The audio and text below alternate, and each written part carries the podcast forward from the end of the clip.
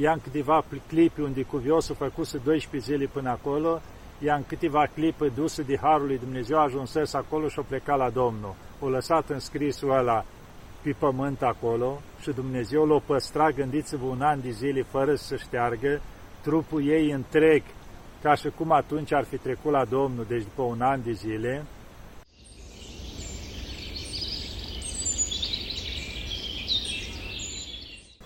Iată, dragii mei, că ne vedem iarăși. Tot în Livada aici, unde am mai făcut multe filmări frumoase. Uitați, avem un fel de floriceli galbeni pe aici. Au început prunii au înflorit, caișă. Acum am văzut că a început un pic și mieri, pieri, un pic să deschidă și ei câte o floare. Deci asta înseamnă, cum se spune, miros de primăvară, da? Și mă uit, fluturaș, o grămadă pe aici. Adică încep să prinde toate viața. Ce înseamnă asta? Când ne apropiem de Sfânta Înviere, nu? Vedem că am trecut de jumătatea postului, ușor, ușor, ne apropiem de bucurie. Ce vreau să vă vorbesc acum? Că mă gândeam, zic, să vă mai spun despre un sfânt ceva și tocmai se potrivește acum, din 1 aprilie, Sfânta Cuvioasa Maria Egipteancă. Și nu numai că sâmbăt, pe 1 aprilie, care cade sâmbătă, Cuvioasa Maria Egipteanca, dar chiar duminică, următoarea zi, e Duminica Sfintei Maria Egipteanca. Deci, e, să spunem așa, una după alta și după aia vedem. Urmează toate cealaltă. Nu intru în amănunte ca să pot vorbi despre viața cu vioasii Maria Egipteanca și sperăm că după aia o mai vorbi mai departe până la Sfânta Înviere și despre alte lucruri. Ă, cine a fost cuvioasa Maria Egipteanca? Cuvioasa Maria Egipteanca, născut în Egipt, într-o familie normală acolo. Dar vedem că și în timpurile vechi exista un lucru, că mă uit la multe copii acum, să zicem, după ce se ridic un pic. Ea ce-a făcut la 12 ani, o fugit de acasă ce o zis? Mă duc și eu în Alexandria. Era oraș vestit la timpul ceala. Ca și cum acum fugi de la țară univaș și te duci la un oraș mai răsărit așa. Mă duc și eu să văd ce cu viața asta, să-mi trăiesc și eu viața, că na, acasă era muncă, era... Îi se părea că nu are libertatea suficientă să-și trăiască viața într-un fel și s-o cam grăbit. La 12 ani o plecat de acasă și s-a dus în Alexandria. Și bineînțeles, a început să stăiască viața. O copilă singură acolo s-a dus, o profita mulți de ea. Și după ce a început să-și trăiască viața, au început să complacă în asta.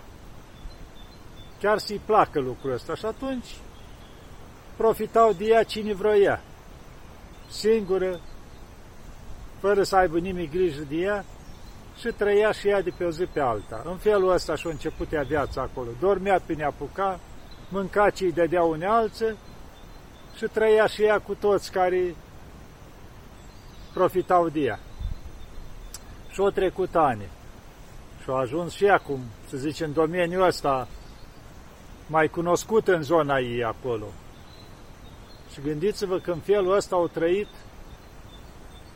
17 ani.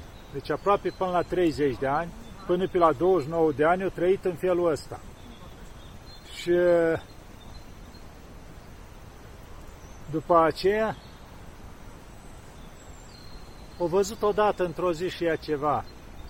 Deci, cum se zice Dumnezeu, i-a fost milă lui Dumnezeu de viața care o ducea. O văzut că ca o copilă tânără o plecat și atunci Dumnezeu ce s-a gândit? Să o salveze. Dar cum s-au rânduit lucrul ăsta? Au văzut odată mai mulți tineri că plecau la, la Egipt,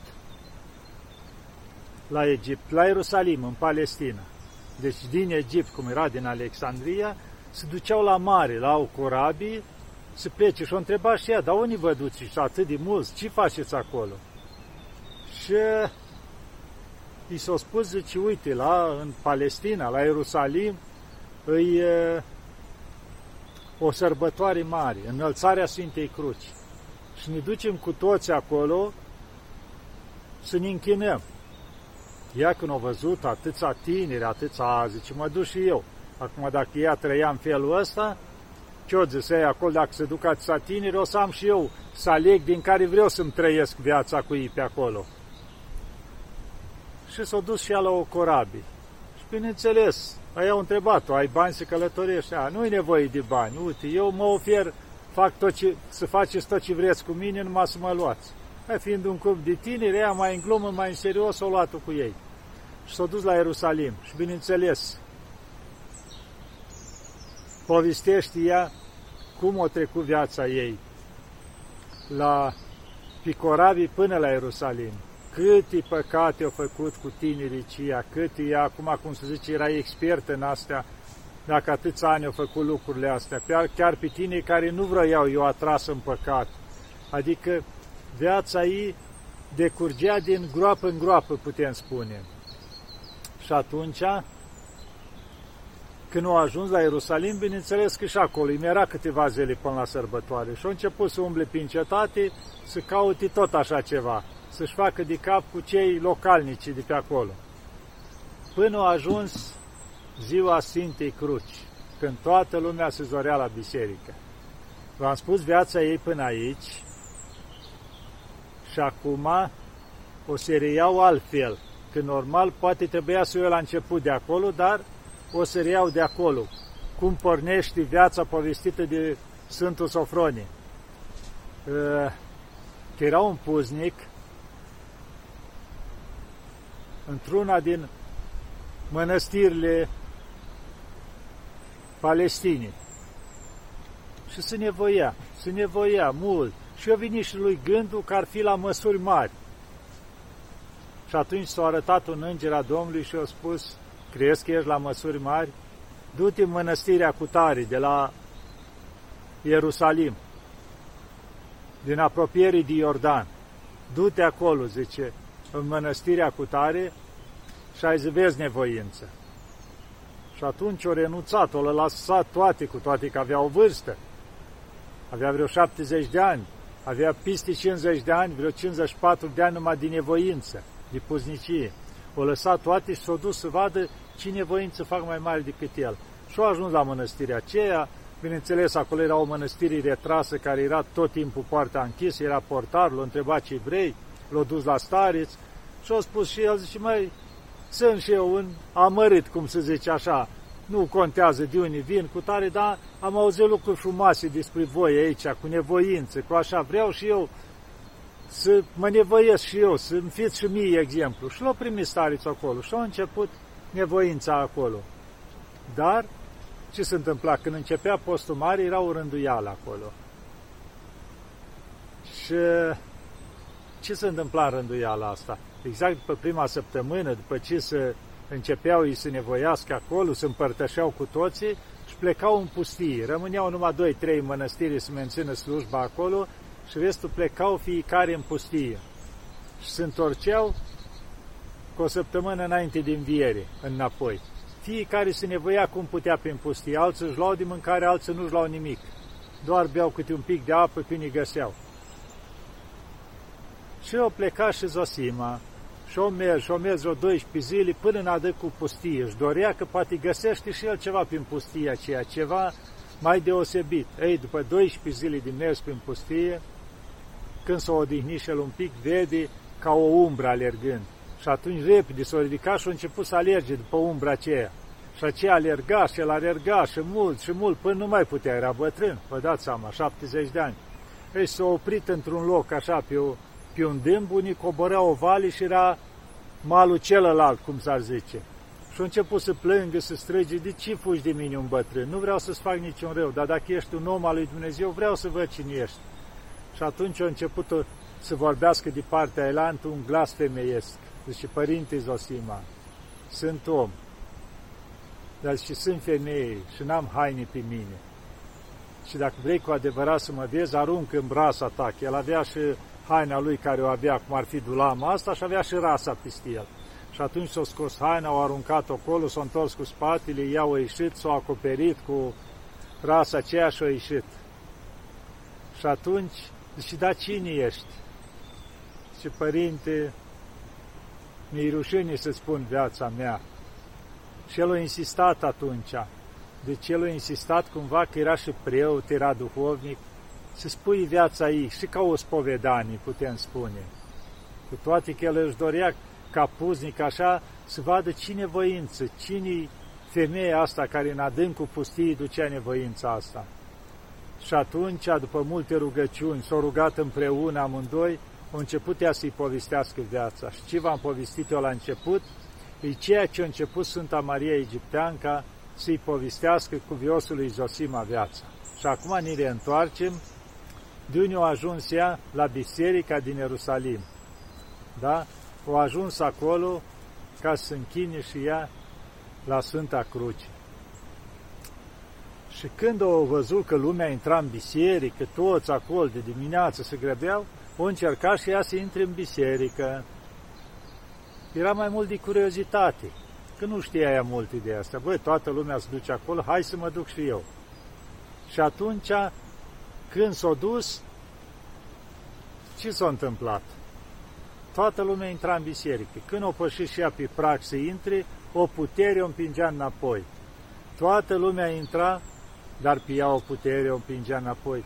Deci, măi, cred că s-a obosit eu, ia să mă bag între oameni, când intre toți, să mă împingă și pe mine. Ei, s-a băgat între oameni, oamenii intrau, pe ea o putere, o împingea înapoi de prag. Până treceau toți, rămânea singură. Și de câte ori încerca, era de o putere nevăzută dată înapoi. Și atunci când au văzut lucrul ăsta, ceva s-a întâmplat în inima ei. A început să-și dea seama pentru ce o oprea Dumnezeu să intre în biserică, să vadă lemnul Sfintei Cruci. Pentru păcatele ei, pentru viața care o dus-o. Și atunci cum stătea ea acolo în afara bisericii, a ridicat privirea și a văzut o icoană a Maicii Domnului, care și acum ai numit acolo icoana Sfintei Marie Egipteanca. Și a început să plângă în hohote și o că Maica Domnului, știu, știu că pentru păcatele mele nu sunt vrednic să văd crucea pe care a fost răstignit fiul tău. Dar uite, dacă îngădui lucrul ăsta, îți promit că de azi înainte nu o să mai păcătuiesc, nu o să mai fac nimic din ce am făcut. Și o să mă duc acolo să mă căiesc pentru păcatele mele, unde o să mă povățești tu, unde o să spui tu, numai te rog, îngăduie, ca să pot și eu să mă bucur, să văd lemnul Sfintei Cruci. Și pe ce o plâns din, de, din destul acolo și s-a rugat, s-a dus din nou așa cu frică. Și când au pășit, au văzut că nimeni nu mai împingea în exterior. Deci chiar a fost ca ajutat, așa au intrat, s-a dus, s-a închinat cu frică și cu tremur, așa când au văzut ea că acum după ce i-au promis Maicii Domnului, s-a îngăduit lucrul ăsta. Și a intrat, s-a închinat, și după ce au plâns din destul, a ieșit afară, s-au dus la icoana Maicii Domnului și au spus, stăpână, stăpână, au venit timpul să mă împlinesc făgăduința. Spune-mi ce trebuie să fac, unde să mă duc, eu nu știu și cum plângea ea și se ruga, aude o voce așa ca un ecou din depărtare. Să treci Iordanul și bună odihnă vei afla. Și atunci o luat-o ca răspunsul la Dumnezeu, o sărutat icoana, o făcut metanii și o plecat. Și atunci cineva acolo, un străin oare, care i-a dat trei bănuți, care i-a folosit și au cumpărat câteva pâini și au plecat. Și când au plecat, acolo unde s-a dus ea, s-a dus la Iordan și a ajuns, zice, la biserica acolo a Sfântului Ioan Botezătorul de la Iordan. Și când a ajuns acolo, s-a închinat, s-a rugat, pe aia zice, s-a dus la Iordan și-a spălat fața cu apă din Iordan, așa ca binecuvântare, că acolo s-a botezat Mântuitorul. Și după aceea, o venit din nou acolo la mănăstire o sta la Sfânta Liturghie, s-a împărtășit acolo, nu spune mai mult ce a fost acolo, că s-a spovedit, cu unii mai întrebau, dar s-a spovedit sau așa, nu știm noi rândeala lui Dumnezeu, doar în viața ei spune că s-a împărtășit acolo. Și după aceea, luând așa curaj, o trecut Iordanul și o plecat în pustie. Și o început nevoința ei în pustie și chiar o întreba cu Viosul Sosima. Și bun, tu ai renunțat la o viață de asta de plăceri, de păcat, de, cum să zice, distracție, de băuturi, de tot ce era la timpul ceala. Zice, ai renunțat la o viață de asta, n-ai avut luptă, că la orice om știi că dacă e lupta de beții, de desânare, de orice ce, nu renunți ușor la lucrurile astea. Și cum ai reușit tu să o scoți la capăt? Și atunci ea spune, zice, părinte, mi și frică să mă gândesc. Zice, timp de 17 ani am avut o luptă continuă. Gândiți-vă, 17 ani, nu o zi. 17 ani, zice, vinea lupta atât de mare și numai că vinea lupta, dar zice, îmi vinea în minte cânticile alea care le cântam, de desfrânare, de asta, băuturile de vin și lupta de desfrânare foarte mare și zice, în momentul ăla cădeam în genunchi, puneam capul la pământ și plângeam și mă vedeam în fața icoanei Maicii Domnului la Ierusalim și vorbeam cu Maica Domnului și spuneam, Maica Domnului, iartă-mă cu uite, ea socotea cumva că o păcătuit ce atât vineau în gând lucrurile astea. Zice, iartă-mă, Maica Domnului, pedepsește-mă cu uite, iar am greșit, iartă-mă. Și zice, stăteam cu capul la pământ și mă rugam până vinea o lumină de sus, mă lumina și dispărea toată lupta asta. Zice, uneori stăteam zi și noapte. Deci gândiți-vă, ori întregi, câte o zi, câte două, fără să ridice capul la pământ să plângă, și până nu lumina o lumină dumnezeiască, deci nu renunța. Și atunci, iară se bucura după aia și slăvea pe Dumnezeu. Deci, vedeți câtă luptă a avut ea în pustie acolo. Să nu ne gândim că dacă te-ai dus în pustie, ai scăpat de totul. Nu. Deci, te duci cu lupta ta după tine și după multă nevoință, la fel și în mănăstiri, să știți că dacă te duci și ai trecut în lume prin diferite lucruri, nu înseamnă că ai venit în mănăstiri deodată au dispărut toate, nu. Deci lupta ta cu trecutul și după ani de luptă, încet, încetul, cu Harul lui Dumnezeu să liniștesc toate. Da. Vedeți că ursuleț nu vrea să mă lase în pace deloc. O depistat că s aici și... Hai, ursuleț, stai-te deoparte, lasă-mă și pe mine liniștit o leacă, că spun de Sfânta Maria Egipteancă. Ți-ai găsit, stai cu minte o leacă, măi. Da, și uite așa s-a nevoit acolo Sfânta Maria Egipteancă atâția ani. Și după aceea, zice, după 17 ani, s-a liniștit lupta asta. Și na, cu viosul Zosima au văzut că nu era nimic în pustia aia. Dar cu ce ai trăit? Păi zice, alea trei pâini le-am luat cu mine, gândiți-vă. Și cu timpul s-a întărit și cu Harul lui Dumnezeu mi-au ajuns. Trei pâini. Vă gândiți ce înseamnă? S-a întărit cu ce trăia ea, câteva fărâmituri de celea. Nu era nimic în pustia aceea. Zice, dar nu ți-a fost frig, nu ți-a fost cald? Zice, ba da, uneori noaptea era atât de frig încât leșinam și îmi reveneam după o bucată. Sau când erau căldurile alea mari, zice, pur și simplu mă uscam, cădeam jos și îmi reveneam după o bucată. Adică câtă luptă trecea ea, dar nu renunța. Asta înseamnă. Nu înseamnă că dacă ești luptat, ești biruit. Nu atunci câștigi dacă nu renunți la luptă. Deci să lupți, să lupți indiferent principat, întreci, ce te chinuiește, trebuie să lupți permanent. Stai cu minte, mai oleac. Da. și când au văzut cu viosul Sosima să minuna și când au văzut la ce nivel, când au văzut că îi spunea anumite lucruri din viața lui, adică știa toate sau îi spunea psalmi, și-o zis că zice, da, ai citit psalmi? Zice, eu n-am citit niciodată, eu nici carte nu știu. Zice, dar la Dumnezeu toate cu putință, deci știa toate, știa toate despre cuviosul Zosima și după toate astea, ca să nu mă lungesc că viața e lungă, Ce i-a spus lui cuviosul Zosima? Zice, te rog, acum să te duci înapoi și la anul să vii din nou. Zice, dar să nu mai vii până aici în pustie, să fii până la malul Iordanului și vin eu acolo și să-mi aduci trupul și sângele Domnului că vreau să mă împărtășesc. Dar să nu vii la începutul postului, deci cu o săptămână înainte din viere, atunci când se întorceau cumva toți din pustii și atunci în apropierea învierii Domnului. Și așa au făcut cuviosul Zosima, s-a întors înapoi, nu a spus la nimic, așa a zis cuvioasa, și abia aștepta timpul ceala ca să se întâlnească cu vioasa. Și când a venit timpul, o luat într-un mic potiraș acolo trupul și sângele Domnului și a venit la Iordan. Era seara, lună plină și stătea pe malul Iordanului și se ruga și zice, Doamne, oare mai sunt vrednic să o mai văd pe cuvioasa? Și cum stă el acolo, la un moment dat, o vede pe partea cealaltă de Iordan și a început să gândească, cum trece ea Iordanul? Nu este o luntre, o bărcuță, nimic. Oare cum o să treacă? Și o vede că însemnează cu semnul crucii Iordanul, pășește pe el și plutea parcă deasupra Iordanului a venit spre el. El deja a vrut să închine și atunci i-a spus, nu, părinte, ce faci? Ești și preot și ai și trupul și sângele Domnului. Nu te-a plecat la pământ, stai așa. Și a venit la el și-o împărtășit cu trupul și sângele Domnului.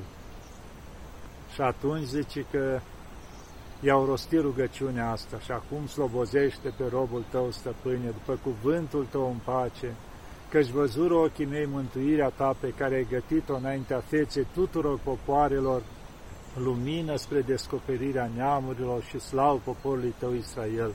Rugăciunea dreptului Simeon când l-a primit pe Mântuitorul prunc în brațe adică cumva și el să-l dizlege atunci, că avea peste 300 de ani ca să plece.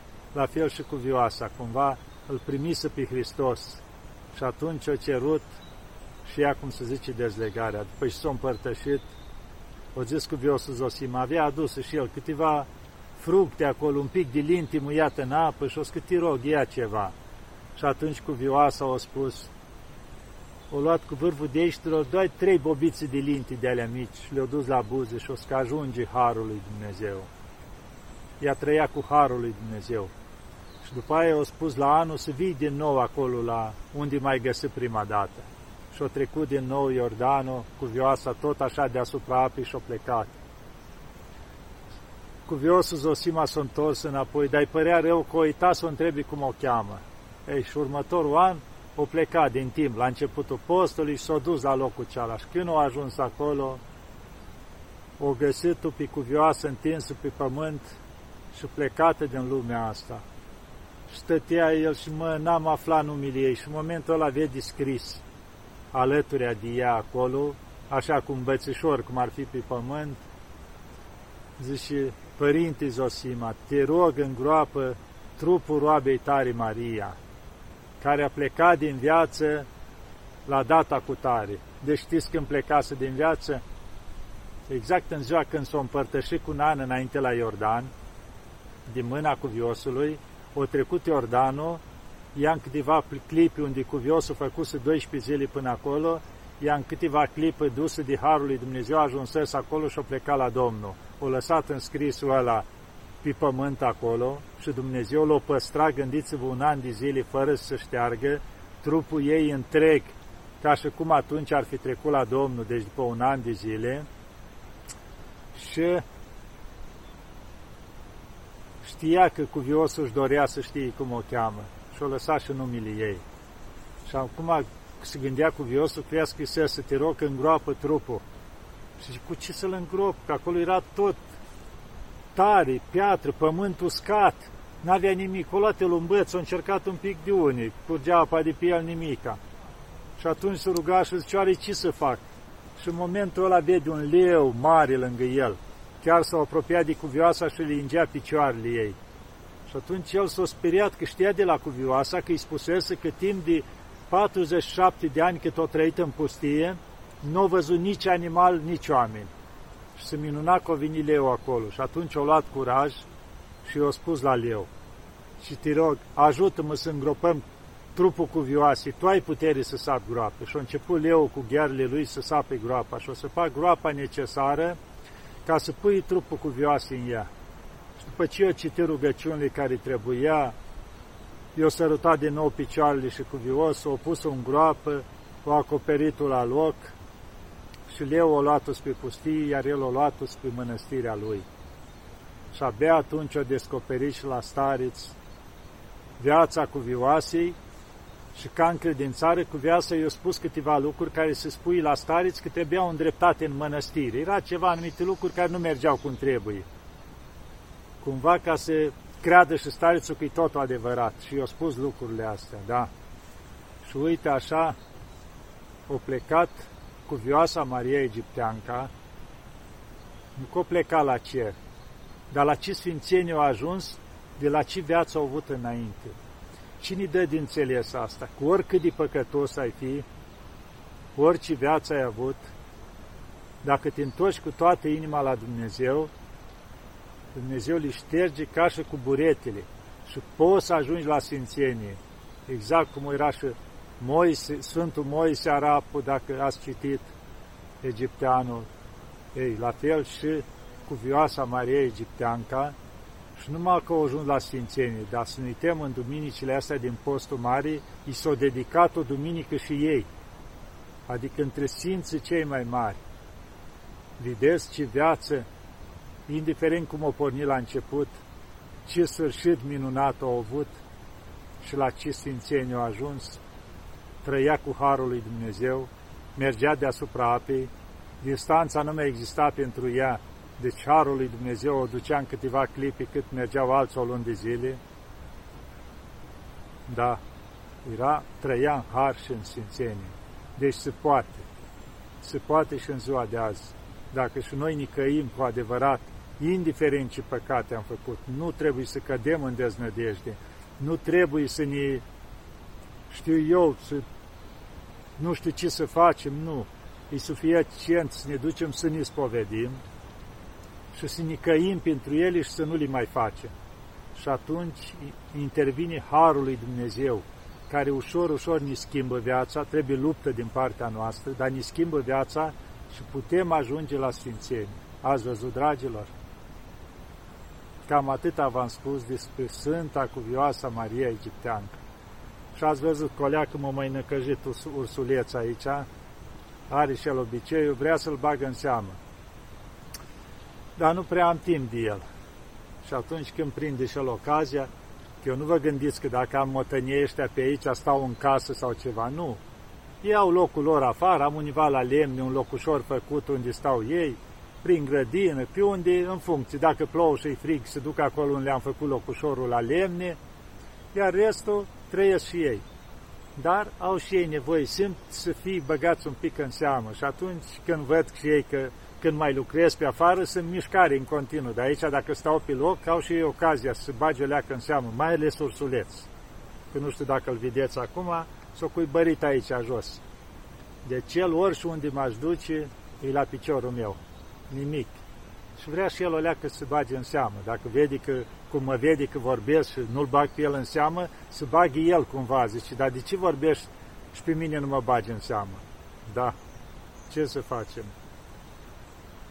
Îți fac parte din zădirea lui Dumnezeu toate, pusă ca să trăiască, cum se zice, în jurul omului. Să bucure și ei de prezența omului care are suflarea dumnezeiască, simt și ei lucrul ăsta și atunci ei se bucură de prezența omului. Bineînțeles, dacă și omul trăiește după Dumnezeu. Da, dragilor, nu mă lungesc mai mult, să ne ajute Maica Domnului, să ne ajute cu vioasa Maria Egipteanca, ca să punem și noi început bun. Doamne ajută!